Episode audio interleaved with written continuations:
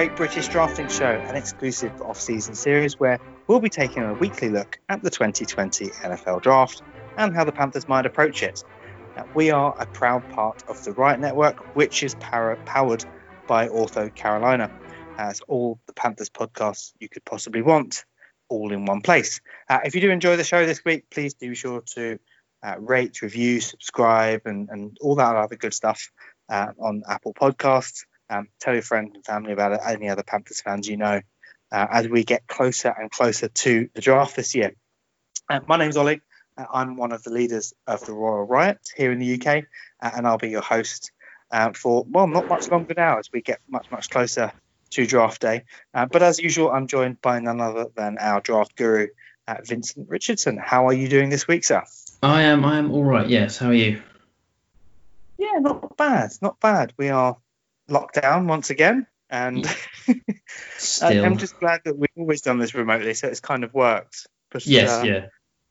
The, the one advantage of always being that way. Yeah, yeah, it's like it's like my job as well. I, you know, I work from home anyway, so it's kind of well, not not a huge amount has changed. Um, I, I do miss wearing a belt though. Do you remember those belts? I have not worn a belt for a very long time, so so. Yeah. The, I, I, work a, I work in a lab where if where, where if you wear a shirt with buttons, that's considered fancy. So so I, I, the belt has been a, a long memory away. Do you remember jeans as well? They they were they were fun. I used to quite like wearing jeans. Now I'm just in in trackies or, or shorts, as we've had some some warm warmer weather recently. Yeah, no, it, it is it is worrying that it's kind of early April and people are wearing shorts in the U K, which is not not something that happens usually. It's it's not, and then given we're all being told to stay indoors, it's it's worrying that what could could come. I have to admit, I didn't get dressed until half four today because I had a, a video call that I had to be on. So I think I, I literally got, only dressed for that. So I got, I got dressed for dinner, so you're doing better than me. Oh, this is full quarantine life going on here. Oh yeah. Um, cool. Well, let's um. start having a look at where we're going to go this week. We're going to look at the edge rushers this week. Obviously, yep. We've already looked at some of the three four defensive ends as part of our interior uh, defensive line episode. Do feel free to go and check that out if this is an area that interests you. Um, but let's start quickly by talking about the differences between those guys we've already covered on the interior D-line and these edge guys. Yeah, so when we talk about sort of... Um, edge defenders, what we mean is either, depending on scheme, either like four three defensive ends or three four outside linebackers. So these are your primary edge pass rushers, um, either lining up sort of over the offensive tackle or, or outside the offensive tackle. And obviously, they are different positions. And so, for example, you know, in a, in a three four, you would expect them to drop into coverage sometimes. But but ultimately, these generally are players who are best rushing the passer. Some of them can drop into coverage a little bit, and some are maybe definitely not going to do that. But but they're they're they're both uh, sort of position groups are are similar enough that teams would probably rather have the better player and adjust outside of sort of extreme examples. So say like Brian Burns played sort of uh, three four outside linebacker nominally last year, and the Panthers have now looked to be moving to more of like a four man front, but essentially. The difference for him is, is whether he lines up with his hand in the ground all the time or some of the time. And actually, you'd much rather have the, the Brian Burns there as, as the best player than have someone who is like a more stereotypical fit, but maybe isn't as good. So it's essentially sort of edge pass rusher is is is kind of what this position really entails. Okay, and, and how does that affect the, the skill set that's needed between the, the two that we, well, the one that we have covered and the one we're about to? Yeah, so like the three four defensive end is more of like a, a hybrid between. Well, it dep- it depends, but it's it's more of like a stereotypical like defensive tackle um, type position where you kind of you know, you're working generally one on one against a guard, occasionally against a tackle, um, but but that's much more hand in the ground, um, working face to face against the blocker. So edge rushers, you are looking to work the edge, obviously, um, which means that kind of you know speed is much more important.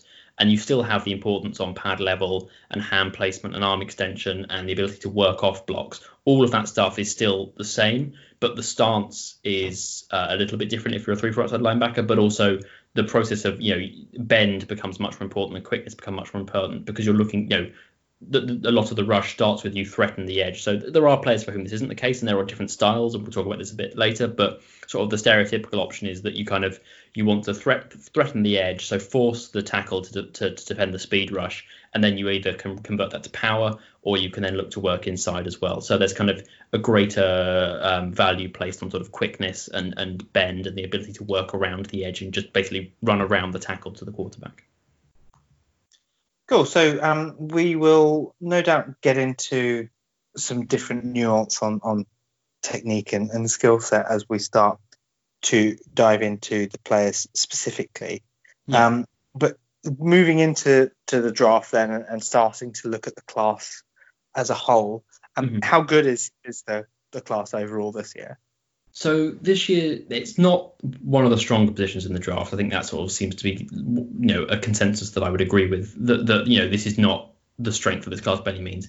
That is kind of like with the caveat that probably the best player in the draft in Chase Young is an edge rusher, but sort of the gap between him um, and who's next is really quite significant. You know, this is kind of it is a matter of kind of one elite prospect and then an otherwise generally not great class.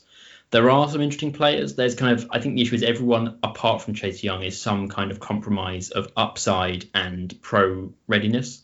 That there are some people who, yeah, we'll talk about this as we go through, but there are some players who who maybe are um, uh, better able to impact the game right away, who can maybe come in and be you know, quite good starters, um, but probably don't have like the very upper tier athleticism to be, you know, stars. Um, and there are other players who sort of flash that sort of, you know, great athletic upside, but maybe need more technical development. And really, Chase Young is elevated from the rest. And we'll talk about him a bit more in detail in a second. But the, re- the reason why he is elevated is because he is probably the only player in this class who I think has a really good combination of both um, short-term value and long-term upside. And, and really, it's not a class with anyone else who is who is in that kind of immediate um, star player type category. Although obviously there are players with that potential, and just depend you then you know they could they could very quickly reach that potential, in which case they could become that. But there's there's no sort of surefire like star players in this class apart from Chase Young. Cool. Well, let's get into the board there, and you know, spoiler alert, but I think we know who, who the the standout candidate this year is is in Chase Young, um, and you've just touched on he's he's pretty far ahead of everyone else. Yeah. Um, but but why is that? What is it about his Um, is it physicality, technique, or a combo of the two that, that puts him so far ahead of everybody else? So I think he's it is, it's just a combination of the both, really. I think that like to get in the very top category of prospects, you have to have both, but but uh, at any position. But I think what what for him, what's so impressive is that he is he is a very good athlete. I don't think he is in the very top tier of athletes at the position. You know, the the Myles Garretts and the the, the Von Millers, but he is very very good.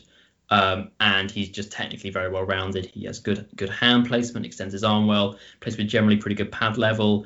Um, he works off blocks well. He's you know can stack and shed against the run. Um, he he you know he can can uh, rush around the edge fairly well. He you know he's not maybe not quite as nuanced as say Nick Bosa was a year ago. I think he's you know uh, in similar to Nick Bosa in some way in, in quite a lot of ways really. He, I think he's he's closer to Nick Bosa than he is to Joey Bosa. In that, I think he he is a like Nick Bosa. He didn't win just with pure speed very often. Like he generally won with with hand usage and, and a bit more nuance. Um, and he's maybe not quite quite as subtle as, as Nick Bosa was, but he is again really well developed. You know, doesn't really have any massive flaws. He's he's a player who can be a very good player immediately, and his ceiling is more about how much he can fine tune and add the kind of the the, the subtle veteran savvy type moves that were so unusual to see in Nick Bosa. Um, from a rookie. So I think he's he's probably in the conversation as sort of a similar kind of, you know, if he had come out last year, say, he would have been in, in the conversation to be taken alongside the likes of Nick Bosa. I think he is that good. It's not just that this is a, a weak edge rusher class. Um, but but yeah, he's not in the, the very top tier either athletically or technically, but he's very close to the top tier in both, and that's what kind of sets him apart so much. Okay, so, I mean, in that vein, then, how high do you think he can go in this draft? I mean, I'm not going to ask you to uh, to to nail your, your colours to the mast and say a specific number or a specific team is going to take him, but do, where, where are you thinking that we might expect to see him off the board by? So I think probably, I mean, I, I kind of don't really go in for the positional value stuff a huge amount, not because I think that it's not true, but just because it's very hard to kind of tie down the details as sort of one person breaking down tape. But in terms of just ability at the position, I think he is the best player in the draft. Um, so I think he is a better edge rusher than anyone. He's a better cornerback or quarterback or wide receiver, say. Um, I think probably the quarterback value argument will mean that he doesn't go first overall, because I think there are a number of good quarterbacks in this draft who who are good enough that they will kind of, that they're, they're going to go very high. Um, but I think he, you know, anywhere from, from pick number two onwards, I think he's in the conversation really. Um, and while I think Washington might... might just about be able to talk themselves into another prospect, Um, I think he should be the favourite to go second overall. And I think it would be a real surprise if he was on the board past about pick four. Yeah, you know, I think it, it, unless the top four picks are all quarterbacks, he should be certainly one of the top two players taken who is not a quarterback, and possibly, you know, the top non-quarterback taken. Okay, so, I mean... It sounds like you're a fan. I, um, yeah, no, you know, he's he's very good. Looking around the, the, the media, a lot of people are. So, you know, we're, we're not, uh, this isn't a hot take or anything here, but um, do you think we're looking at, you know, a future superstar here, someone who's just going to be, you know, pro bowl, yeah. pro bowl, or, you know? Yes, no, I think he's he's probably more in the... So I think, so Nick Nick Bosa was is, is sort of the comparison that is obviously going to be made, partly because he was in the Ohio State edge rusher, you know, last year, and again went, I think, pretty sure he went second overall uh, to the forty-niners, obviously. Um, I think he's probably in a similar kind of tier, where I think Nick Bosa obviously is very good. I think maybe he might not have got quite as much attention if he hadn't been on a team with, with that. that um, I, so, for example, I personally think Joey Bosa was is is the better of the two Bosa players, not by a mile, but I don't. I think Nick Bosa isn't quite as good as his, his brother, and I think Chase Young is probably similar kind of category, where I think he he might not ever be like the best edge rusher in the N F L. Like, I think Myles Garrett is is a, you know, he's not in the Myles Garrett category where it was like, this guy is going to be a top five pass rusher, no questions asked. Um, I think he's more in that sort of second tier, where I think he'll be a perennial sort of like Pro Bowl player. I don't know whether he'll be a perennial like All Pro player, if that makes sense. So I think he's kind of that that second tier down, but that's still, you know, someone that is going to get uh, you know, Hall of Fame conversation when they retire, and probably be in the it will be in the double digit sacks every year type type category, but maybe really not in the good, but not a first ballot Hall of Famer, yeah, with, you know, that that kind of level. Yeah, yeah, really, really, really good, but not, you know, the best edge rusher in the N F L hands down type player. Cool. I mean, that's still pretty good. Yeah, it, it, it's you, you're kind of you're kind of quibbling at this point, but yeah, no, I think he's kind of. We're not looking for the hot takes here and go, well, he's never going to amount to anything. No, he's he's he's really good. He's really cool. really good. Okay, well, it'll be interesting to see obviously where he goes, and and, and see him um, playing in the N F L. So let's move on and, and talk about the uh, the next couple of guys you've got. So um, you've got um, Zach Baum and, and Curtis Weaver. Um, I think it feels fair to say, from everything you've said so far, there's something of a gap between these guys and, and yeah. Young. Um, so is it just that Young is so good, or, you know, these guys are still good, you know, but that he's they're just they can't keep up with someone who, who's so far ahead of them, or are these guys just a little bit average? So I think I think they're not necessarily a little bit average, but I think both of them have flaws that kind of make it hard to see them as very top tier prospects. I mean, I think Bourne is is a really interesting player. I think we- Weaver is maybe more limited. So Weaver is probably easier to describe because he is technically really quite good. He's a really effective edge rusher. I mean, Boise State did some really, like, you know, he should have been playing with his hand in the ground every single snap uh, at Boise State. And for some reason, they tried to drop him into coverage quite a bit, and that they tried to almost be a bit too cute in how they used him. I think he's someone who will be more obviously impactful at the N F L level, where someone just says, forget ever trying to drop into coverage, just put your hand in the ground and run after the quarterback. Um, he's not the most explosive athlete, but he's just really technically well-rounded. He's quite savvy. He, he doesn't have a huge amount of flaws. So he's kind of one of those people who I think is probably a a a good starting player, but he's probably his his athleticism is going to make it very hard for him to reach the very, very top tiers. And he's not quite, you know, he's not one of these players who is just technically perfect, but not the top athlete. He's he has some technical flaws. He can, you know, not maybe not flaws, but things he can work on. Like he his pad level, I think some of it is because he was asked to stand up as a pass rusher quite a bit, but um, But I think he, he needs to maybe work on his pad level, and he's a bit top heavy as a rusher sometimes. So I think he he's maybe not going to ever be a, a, a, a, an all pro type player, but I think he can be he's he can be a good edge rusher, although he's really never going to be a star. Um, Baum is more interesting because he he shows kind of the potential to be really quite good. Like, he's athletically really, really good. He's a bit undersized. He'll probably need to beef up a little bit, and maybe might get sort of pigeonholed as a three for an outside linebacker a bit more.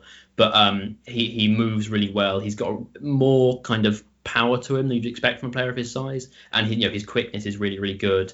Um, and is actually technically does the basics quite well.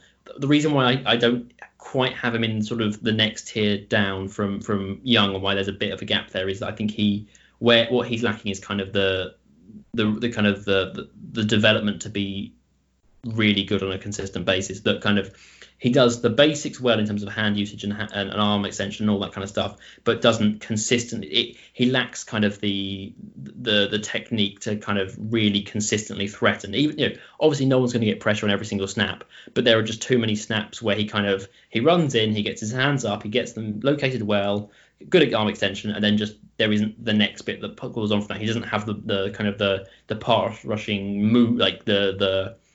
Yeah, sort of like the, the the the the box of tricks as a pass rusher to kind of consistently cause problems for an offensive tackle. It's kind of like, well, if he doesn't get around the edge with speed, he can make sure the tackle doesn't get on him, and he, he's probably going to have quite a lot of cleanup sacks.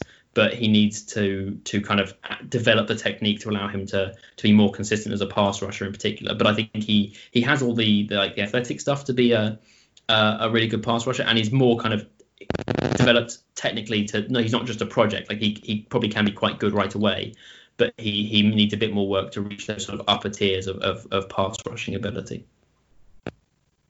Okay, so two good prospects, but obviously just not in the the Young category, which is, you know, I mean, I'll be honest, Vince, Vincent, generally you're you you play down your interest in players quite a lot, I've noticed, but with this guy you're really you're yeah not he is just that good. Like, you know, he's he's top tier material.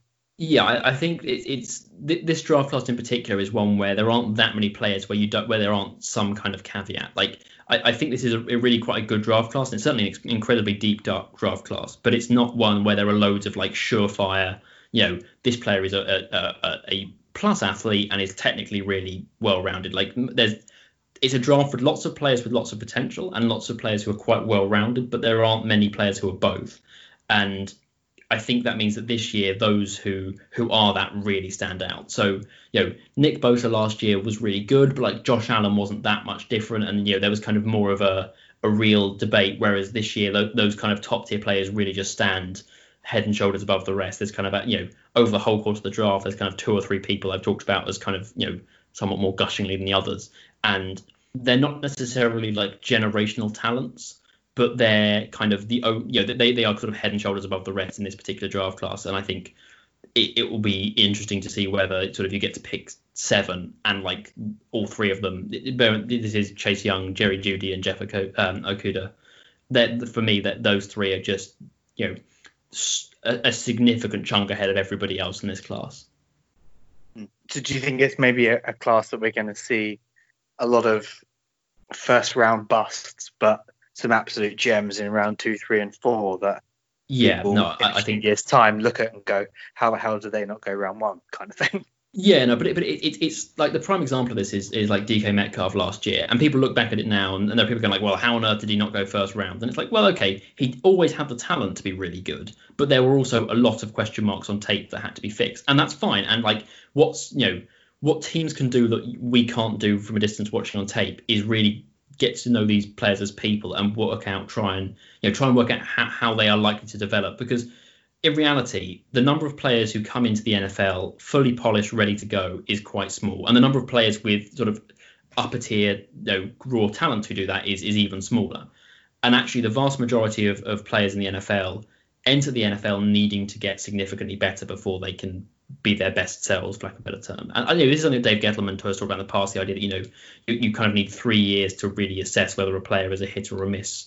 And, and you know, I think maybe that's a little bit um, extreme, but I do think there's definitely a bit where, like, you can't, you do, you don't, a lot of players aren't drafted to be the players they currently are. They're drafted to be the players they can become. But obviously, that doesn't happen all the time. And so there are picks that were legit, you know, this is a while back now, but like when the Panthers took Edmund Kugbida in the fourth in twenty thirteen, I think it was, twenty thirteen, twenty fourteen, um, that was not a terrible pick. It obviously didn't work out, but it was like he was a risk that didn't work out. And the same is true. I mean, maybe I, I, I wasn't really watching Amini Sitotoli when he was in college, but obviously Amini Sitotoli did not become the player that his second round draft stock would suggest he would be. But you were drafting him based on what he could become, and sometimes those work and sometimes they don't. And, you know, that's how you get these kind of, you know, gems in the fourth round, is that, you know, Ian Thomas was drafted to become somebody, not because of who he already was. I think it's important to remember, isn't it, that uh, an N F L rookie contract is four years. Yeah, yeah. No. That, that, and, and also a lot of these guys, you know, If if you come out of one of the big colleges, you will have had really good coaching, and you know that a lot of time and effort has been put into your personal development. But a lot of prospects, you know, even like high first round prospects, come out of relatively small schools, and they might have had two or three different position coaches, or even whole different position, you know, coaching staffs. And you know, players don't always get the coaching they need to be their best selves in college, and so there, it is understandable that players come out with flaws. The job of N F L teams is to work out whether those are flaws they can fix or not, and how important it is that they that they do fix them. So, like, yeah, rookies aren't expected to be fully polished prospects, and I think sometimes people forget that, and we kind of are too quick to try and judge whether people are successful or not. Yeah, certainly anyone taken in the first round. Um, but it was interesting what you're saying there about, you know, the change in, in position coaches, or, you know, changing coordinators. You know, you look at the the defensive coordinator uh, role Uh, the Panthers over the last few years, and that's just been change after change after change. Even with Washington staying in post and Rivera taking over the calls, yeah, that's that's a shift. And you think, you wonder why our our defense has, has started to look more and more disjointed, which is, you know, under Rivera, when when we were, you know, really good, was was always always uh, you know, a pride of his to to have a really strong defense. And some of the stats we had, I think, I, I don't remember the number now, but the number of uh, consecutive games we went without allowing anybody over one hundred rushing yards. Yeah. And then you compare that to last year, which was, you know, like, you may as well start on one hundred yards. Like, just just take your one hundred yards in the first snap, and then, and then think, we'll see what we can do. But yeah, no, I think that's a, that's a, that's a really good point, because like, you look at guys, you know, like, some of the things that the Panthers are going to have to do in this sort of somewhat retooling, rebuilding year is assess like the young players they've had from the last two or three drafts. And like when you look at guys like Donte Jackson or Jermaine Carter or Andre Smith, you know, def- uh, Marquis Haynes is, is also in that group as well. They were all drafted together, and they're now coming into their third year, and they've had three different defensive play callers and three different defensive schemes. And it's kind of, it doesn't, you know, that doesn't mean that, you know, well, they could never have worked out, or that completely excuses any of their lack of development. And and it, the role of the coaching staff will be to separate that fact from who they are as uh, as players. But it's not surprising that maybe Donte Jackson hasn't continued to get better every year, because not just, you know, maybe there are, you know, maybe that that's something to do with him as well. But, you know, he's now learning his third different scheme with his third different defensive play. Well, technically four if you count Richard, um, not Richard Rodgers. Um, I've forgotten his name completely, but the guy who was the interim head coach last year. You know, it, it it's it's really important for, for everyone, you know, in any circumstance. But continuity is massively important for people's development in all kinds of aspects. And the same is true of N F L players, that if you constantly have change around you, it's really hard to make continued progress as you develop. And so it will be really important for the Panthers to not keep chopping and changing. Obviously, you know, you can't stick with bad coaches just because it's continuity, but you can't keep changing. You have to give things time to, to work before you yeah, just give up on them. I guess it's kind of like learning a new language, isn't it? You know, you you learn Italian for a while, and then suddenly you, halfway through you've got to switch to Spanish. And yes, there'll be some overlap, and there's some words that are very similar, but actually you, you're almost sort of ripping everything up and starting again. Yes. Suddenly you go from that and you're into a new language, and you think, well, it's no wonder that he hasn't developed. And, and yeah, like you said, there, there could well be other factors here, attitude and ability or whatever other factors there may be, but that must be really, really difficult for a player to yeah. have to completely adjust to a, a different scheme. Yeah, no, I, I, I think it is. I mean, I, I, I kind of, you know, one of the things that I think people miss a lot of the time is that, you know, they look at draft prospects and how they sort of end up, and they kind of see that as purely a, a testament on the, the team that draft, you know, about how it's, good yeah. teams were at, at, at, at analysing draft.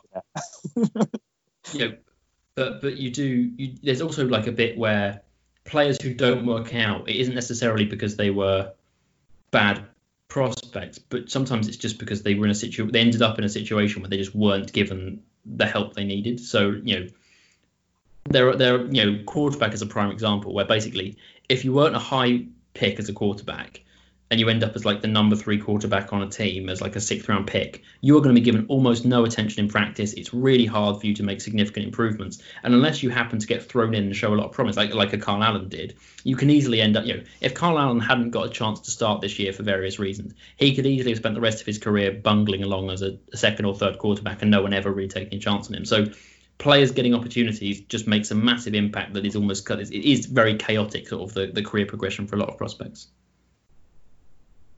Yeah, absolutely. I mean, it's it's that, you know, I don't want to talk about Twitter too much because it's basically an echo chamber very often. But you look at people talking about, you know, Gettleman, Hurney, and, and and some of their picks. And yes, obviously there are bad picks and they exist. That's the thing.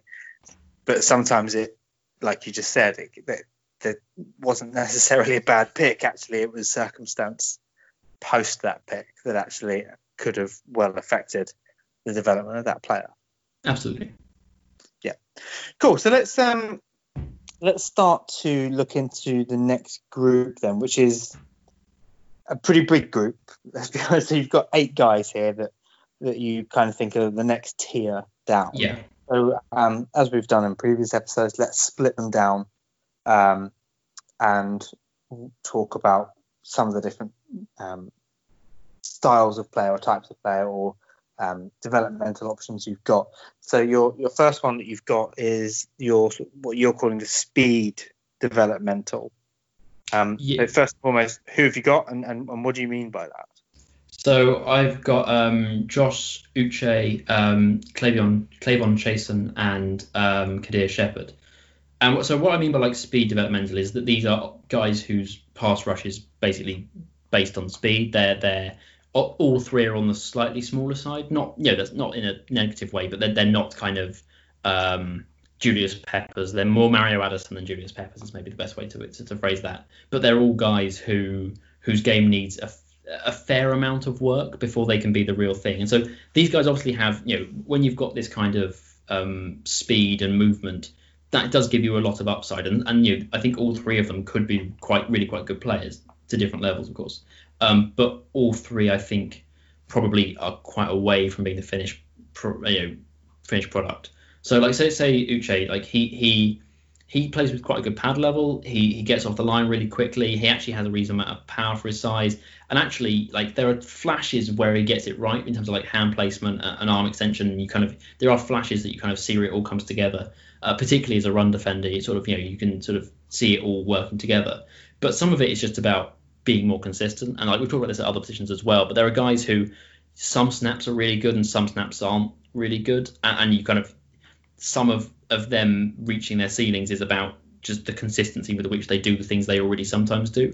But I think also he needs to do like like we talked about a bit with um with Baum, he needs to show the kind of the higher you know uh, level uh traits, you know the ability to to, to actually sort of not just threaten with speed and then revert to power if that doesn't work, but to actually try to work around blockers and add more nuance to, to, to how he tries to, to get to the quarterback as a pass rusher in particular. And I mean, so he's maybe getting, I think I'm, I'm probably a bit lower on him than some, but someone who I think I'm maybe quite a bit lower on than, than the N F L consensus is, is, is Chase Young. And again, you see his good plays and his quickness and his bend and, and, and the, he does actually flash quite a nice spin move and stuff. You know, he, He has all the talent in the world to be a really, really good player, but there's just a lot of work he needs to do to be far more consistent because there are just far, far too many plays where he's just not a factor at all. Um, his pad level, for a start, he needs to, to bend like his knees uh, more consistently, but just all of his hand usage and arm uh, arm extension, all that kind of stuff is just, there are occasionally plays where he gets it right, but on the whole, he's really, really raw in that regard. Like he, he basically just tries to run round guys, and if it doesn't work, he tries to spin inside them, and that's like the basis of a decent pass rush. But you just need to be far more consistent. And to be fair, players have made, you know, it isn't something that can't be fixed. Like F A Obada was a prime example of a guy who made massive, massive improvements in this kind of thing in his first year in the N F L. Um, but but he, I think he's getting some like mid first round love. And while I think he he has the upside of a mid first round player, it's a bit like, you know, saying with, with Chase Young, the thing that he has is he has both the upside and the pro readiness. And I think Chasen is someone who early on could run very, very hot and cold. And and, and Shepard maybe isn't quite as, as well known, but I think is a, a similar kind of player where like the core athleticism is there, but just the, the technical development is something that's going to have to come. And while I think he can be a, a really quite good player with time, I think there, there's there's more work needed there. Okay, so that's, that's your, your sort of speed development, guys. Before yeah. we get on to the next category, I want to talk a little bit about the position as a whole. Yeah. Um, and more specifically, the importance of it. So I think it's fairly obvious, and everyone knows that the quarterback is, is the most important position on the field. Um, and obviously, what helps make a quarterback successful is time in the pocket. Yeah. Um, so, from a you know flip side of the coin, how important is the edge position on a team? And, and what I mean is, it's very rare for a team to be good without a good quarterback. But would you say the same is almost true for a team without a good edge rush, some you know, good you know pass rush who are putting pressure on quarterbacks and, and forcing them into mistakes? Um, yeah, so I, so there there are kind of different ways to look at this, I think. Um, so I know I'm again not an expert on positional sort of value analytics, but like there are some arguments that actually maybe cornerback is is kind of more important than edge rusher. I, I personally I think it's just it's so dependent on scheme, and I think this is where a lot of like these these value arguments I think I, I kind of fall down to a certain degree in my view, is that if you run a very man coverage heavy scheme, cornerbacks are really, really important because you need good cornerbacks for that scheme to work. Whereas, say, you know, when the Panthers didn't re-sign Josh Norman, whatever you think of that, one of the arguments for why they didn't re-sign Josh Norman was because actually their scheme wasn't that dependent on cornerback play and was far more dependent on having a consistent pass rush. And that actually they played a lot of, you know, off-zone coverage, bits of, you know, bump and run, but but but essentially they were trying to use the coverage to to stop the ball coming out quickly by confusing the quarterback or making the quarterback hold the ball for a bit longer, and then having the edge rush to sort of pounce on that. Um, and so it depends a bit on what kind of scheme you run. Like if if you run a very um, like, you know, we're going to play man coverage across the board, stick a safety deep, and we're going to try and make you beat us one-on-one, edge rusher is important, but you you really need cornerbacks, that kind of scheme. So like Detroit, the reason why they've been linked strongly with Okudah is because they do run a very man he- uh, coverage-heavy scheme. Whereas, say, if you're a more zone-based team um, where actually you're just kind of, you're trying to force the quarterback to hold onto the ball with, with coverage, and then you're looking for your pass rush to get there and really impact the game that way, then edge rusher becomes more important. So I mean, you can make the argument that you should adjust your scheme based on, on on the sort of positional value analytics, but I think ultimately most most coaches aren't going to do that, and that, that ultimately what matters most outside of quarterback does come down to scheme to a certain degree. And the same is true on the offensive side of the ball, that, you know, the value of receiver versus offensive line does come down to all kinds of things that aren't just, you know, unique, that are unique to different schemes, that aren't just kind of these universal truths. So, yeah, it's not an easy yes or no, basically. Yeah, I mean, would you, I mean, I always try to simplify things. That's just the way my my mind works. But um, would you say it's almost a trade-off then between cornerback and, and defensive end in terms of, yes, obviously scheme comes into it, like you've just said, but assuming that your scheme is, is geared towards cornerbacks, say, for example, yeah, if you need eight out of ten cornerbacks, you put, you know, you only need two out of ten edge rushers, that kind of thing. You know, and kind of there is a balance that there you is have to. Yeah, I mean, ultimately, every team wants to have the best possible player at every single position. Um, it's more a matter of how you can justify spending your assets. So, for example, if you um, basically only ever play with two receivers on the field, justifying paying a third receiver a lot of money is really difficult because there's a chance that unless an injury happens, they just won't see the field.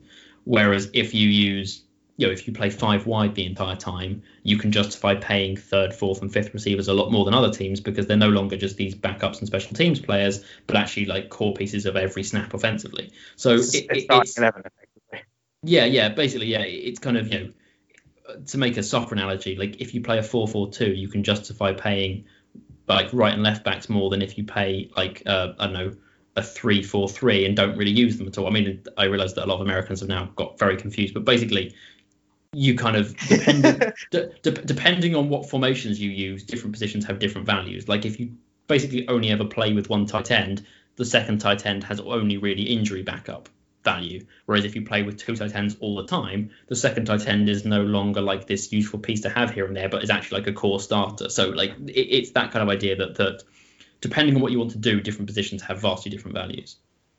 Yeah, we've we've got confused Americans and we've got any British people listening shuddering at the word soccer. Yeah, I, I, You've I, covered I, I had to think. Yeah, one, one it's a bit where you start, you, you start saying football and realise that the rest of the world doesn't. Well, certain bits of the rest of the world don't call it that. one one bit of the rest of the world in North America, you mean? Do the Australians call it soccer as well?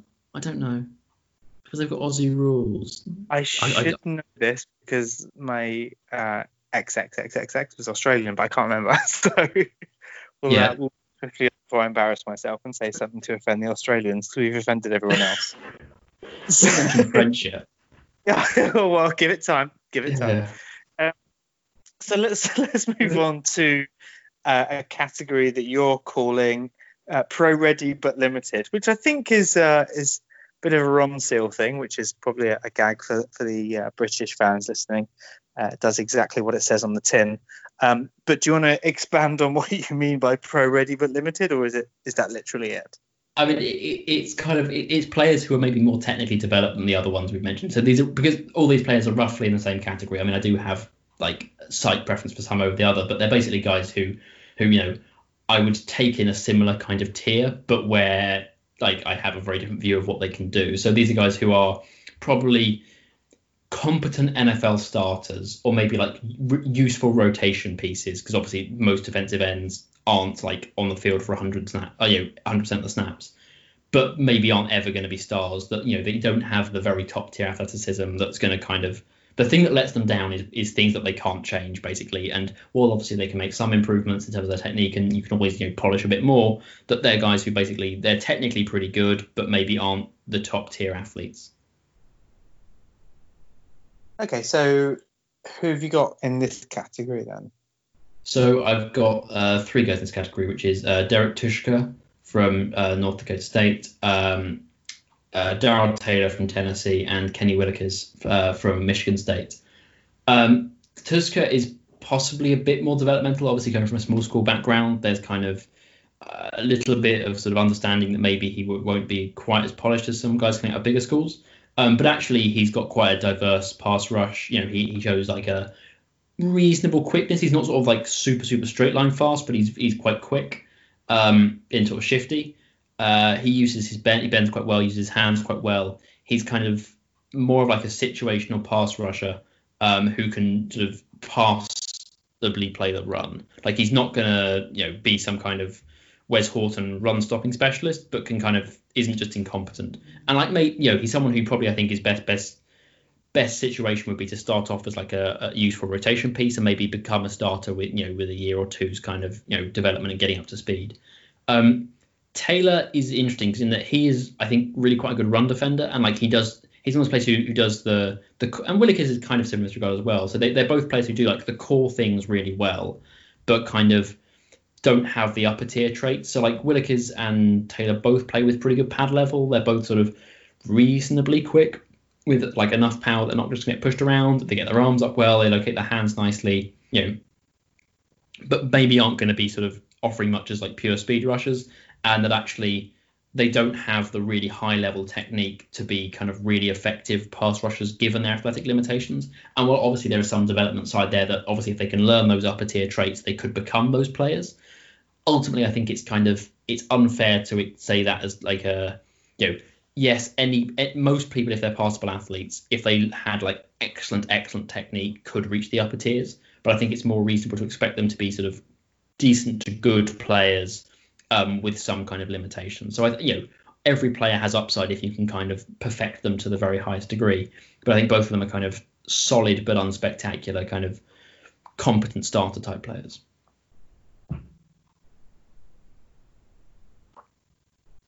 You still there? Yeah, sorry, a bit. Bit. I think we had a bit of a a technical issue. Yeah, uh, apologies for that. Um, so um, next up, you've got um, what you're calling the power developmental Yep. So obviously we, we've discussed developmental numerous times um, throughout this um, the, the, and the podcasts that we've done. Uh, power obviously has a, a certain obvious trait to it, but do you want to talk us through what, what you mean by power developmental and, and who you've got? Yeah, so these are sort of guys who are maybe a bit physically a bit bigger. So there's no, if you compare them to like the, the Uches and, and the, the Chasons from earlier, they're kind of, again, players who who flash upper tier traits, but kind of are probably going to, again, need some work before they reach their, their kind of best selves. But they're all kind of slightly bigger guys who aren't necessarily super quick off the line. They're going to be sort of tearing around the edge, um, getting to quarterbacks, but whose game is more based on power and are kind of going to be more sort of straight up one-on-one, you know, working against the tackle directly rather than trying to get around them.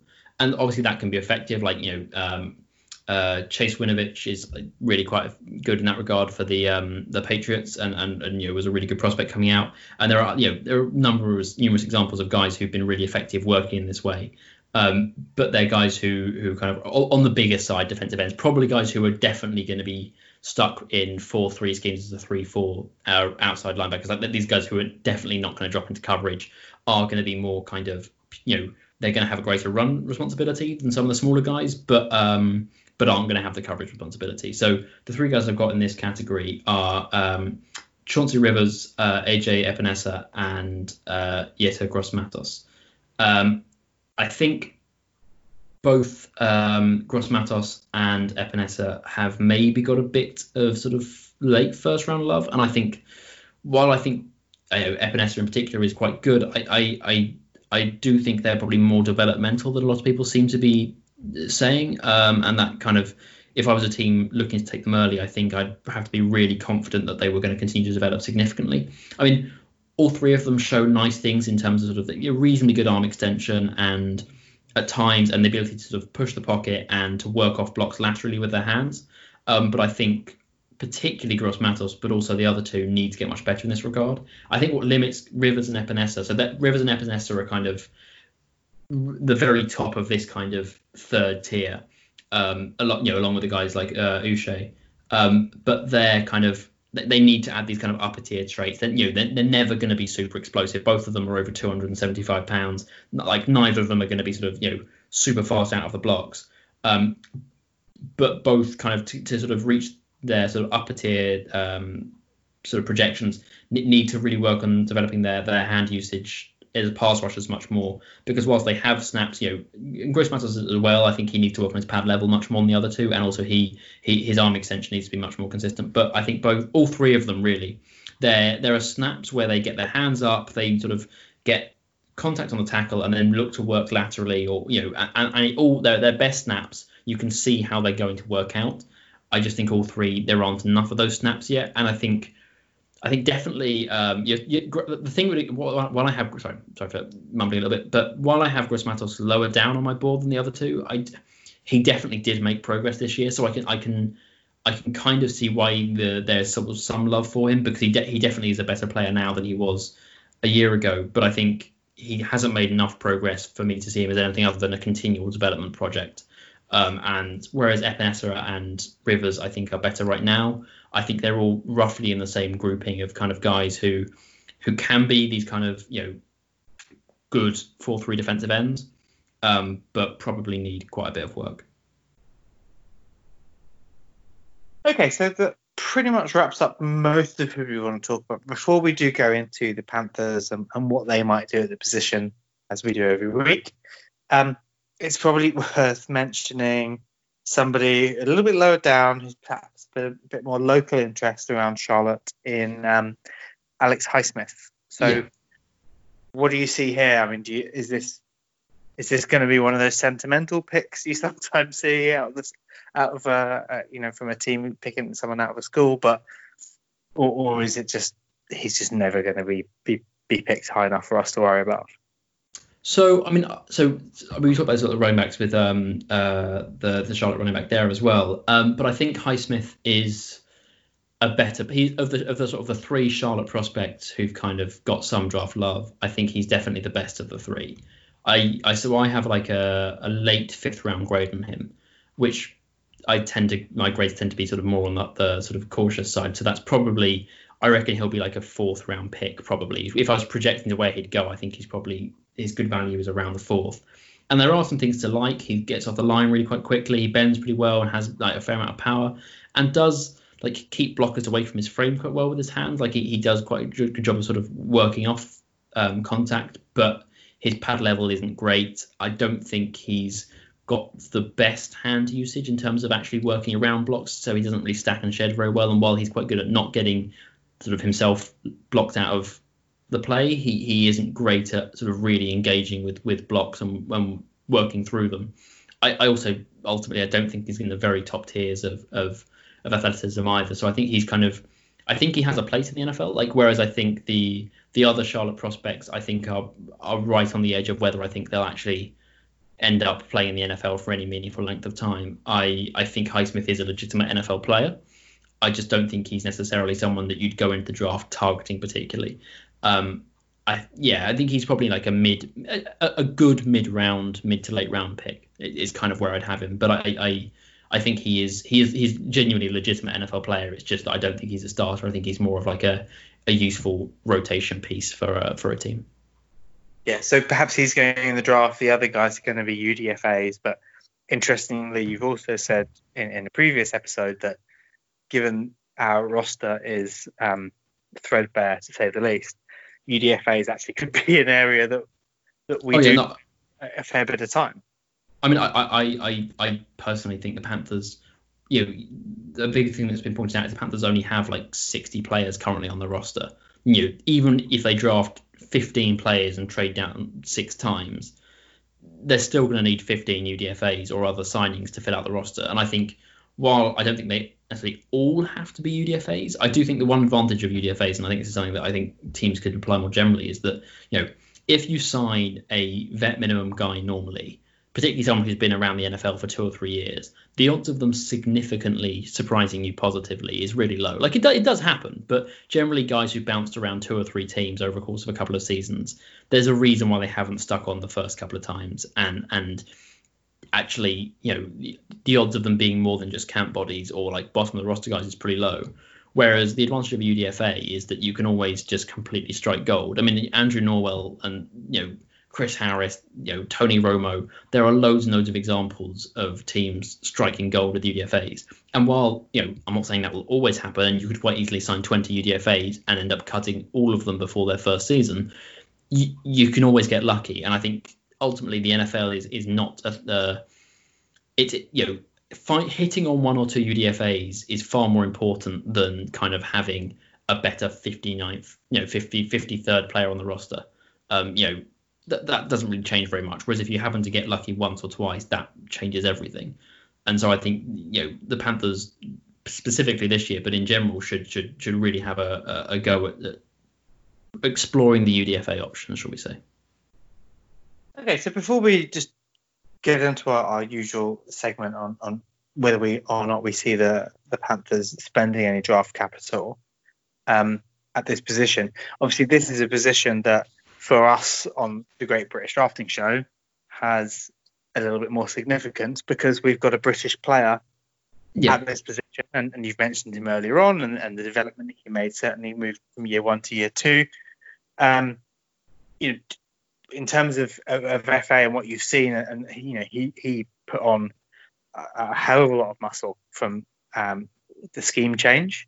Yeah. Um, which, you know, for somebody who has been playing the game for such a short amount of time, um, and we covered this early on, we, we mentioned Donte Jackson, for example, you know, having to change scheme for someone who's been playing football since they were a little kid is going to be difficult. For someone who's only been playing it for, for literally a few years, that must be a real, real change, not just yeah. in terms of the um, the... the skill set that's needed and, and, and the, the differences in what you're doing as a player, but obviously his his physical attributes and, and the size of him.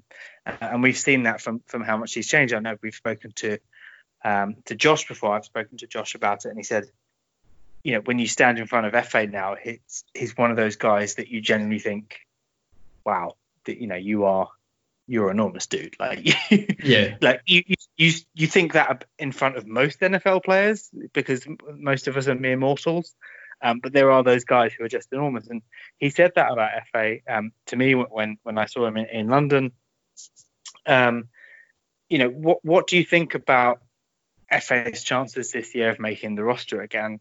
Uh, and, and I fully appreciate there is a caveat here that we don't really know what the scheme is going to look like. But uh, in terms of his development um, and, and in terms of who he, he is and where he is within the, the roster, where do you evaluate F A's chances of, of continuing with the Panthers? So I do think that while we don't know the details of the scheme, I think it does seem reasonably clear that they're probably moving back towards more of a four three. Um, you know, ultimately, if they're going to a three four, they need to sign about four more defensive linesmen. So, you know, I think they're probably going to play a, a base four three, I think, is, is is fairly clear at this point. I think that actually really helps F A. Like, I, I one of the big, you know, obviously I want them to do well. You know, both because he's British and I think he's actually a really good player and I want him to see him do well. But but I, I think last year was it was quite hard to see necessarily how he was going to find a place on the team.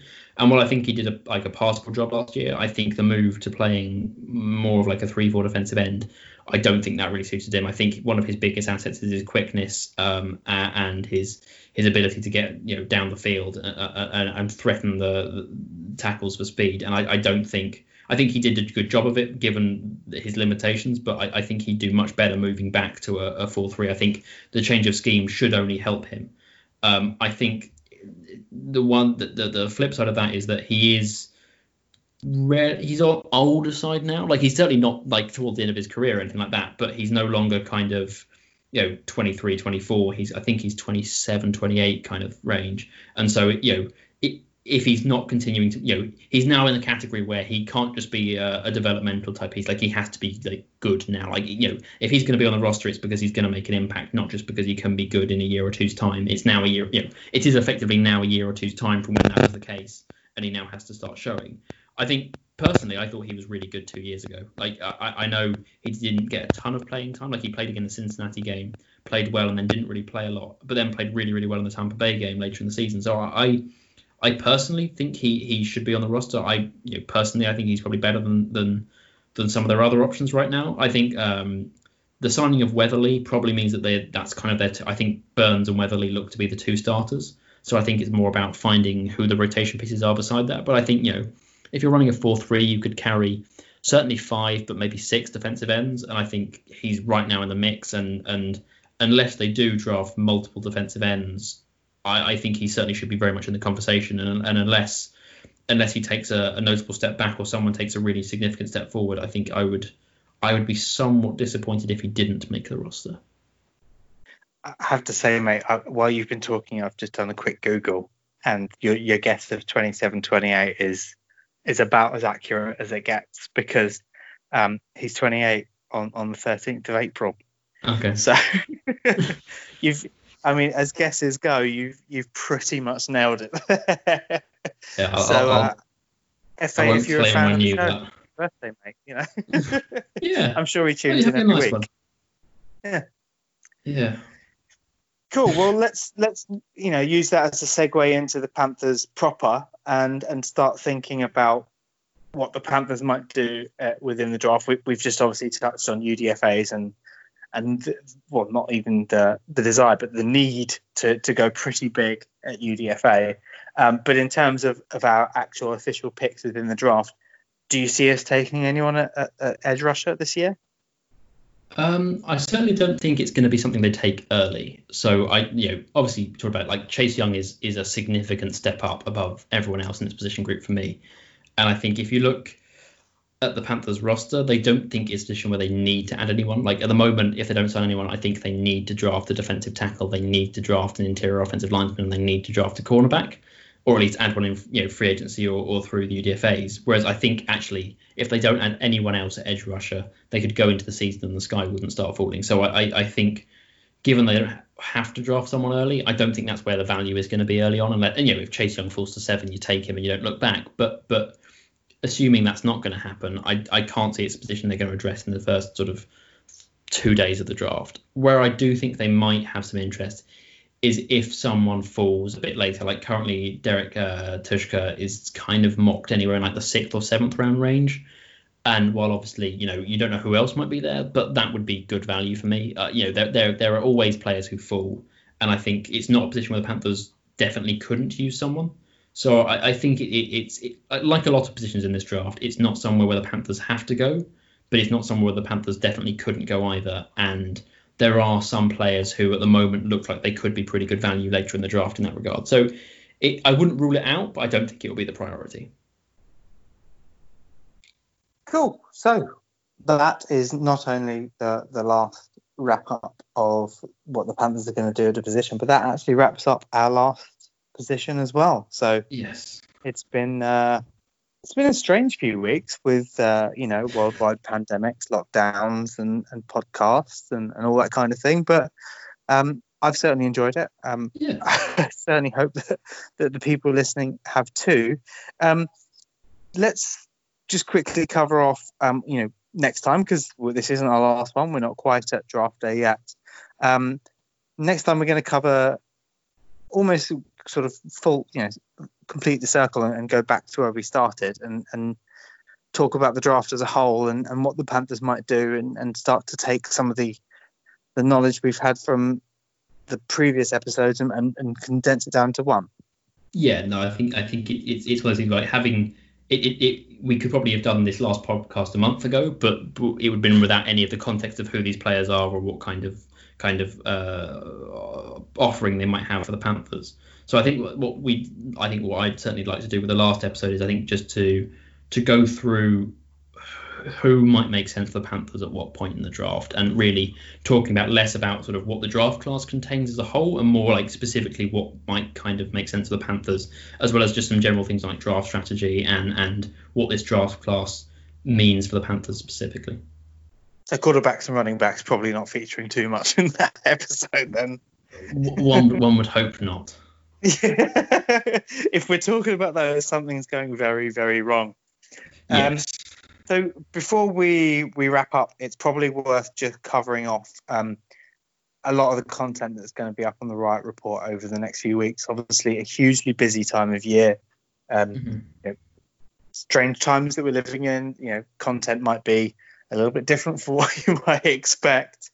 Um, but, you know, I know you yourself, you're, you're going to be responsible for a number of pieces coming out on the Riot Report, looking at, you know, the draft as a whole, how the draft, uh, the Panthers might approach it, and obviously, you know, looking at uh, some specific players. Do you want to just give us a quick overview of some of the pieces that you know that you're, you're doing, and, and appreciate that things may change because of the world we're living in at the moment?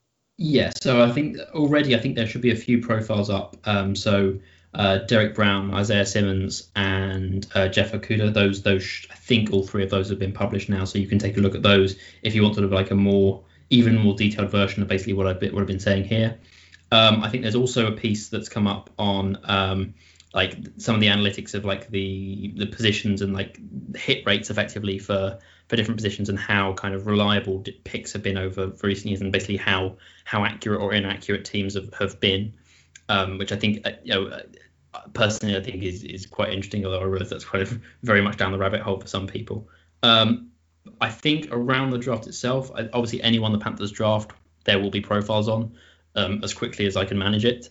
Um, but there will be pieces around the, the draft. I'm, we're going to do at least one mock draft, I think, and, and some other pieces sort of about the value of trading down.